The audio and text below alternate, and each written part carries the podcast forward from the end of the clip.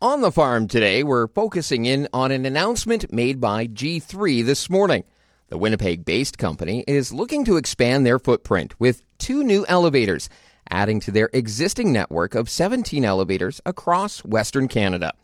Pending final regulatory approvals, they will be building elevators in Rycroft, Alberta and Melfort, Saskatchewan.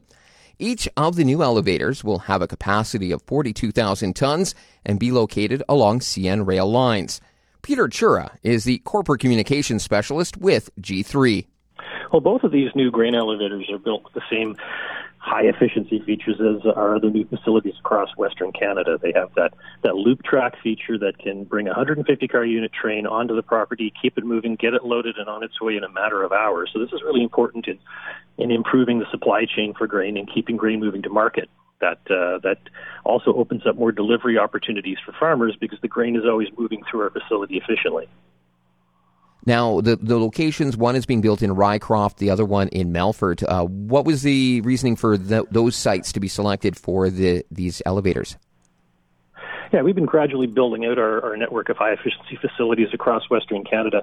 And we've been focusing on the important grain growing areas. And as soon as we have, uh, you know, we've done our due diligence, we know that we have the, the road access that's convenient for farmers, we've got the rail access that's going to give us that, uh, that ability to move grain quickly to market, then we're eager to move in there and, and, and earn the business of farmer customers with our, our value proposition.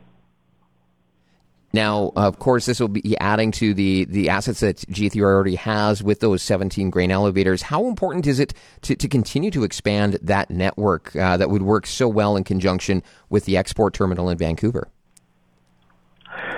Well, that terminal in Vancouver really is the key because uh, it's it's already with just over a year in operation. It's it's it's literally breaking records in terms of its ability to quickly unload rail cars, to quickly load ships, to keep grain moving to market, to improve the grain supply chain, so that we are able to reach more customers around the world and give more opportunities for farmers in as many parts of Western Canada as we can reach. That opportunity to be part of that that that efficient grain supply chain to overseas customers, and to we're, we're saving them time and money with the the, the convenient delivery opportunities, and just keeping that grain moving to market. Now, with these two elevators, uh, they are planned to be, uh, once approvals are, are, final regulatory approvals, planned for completion in 2023.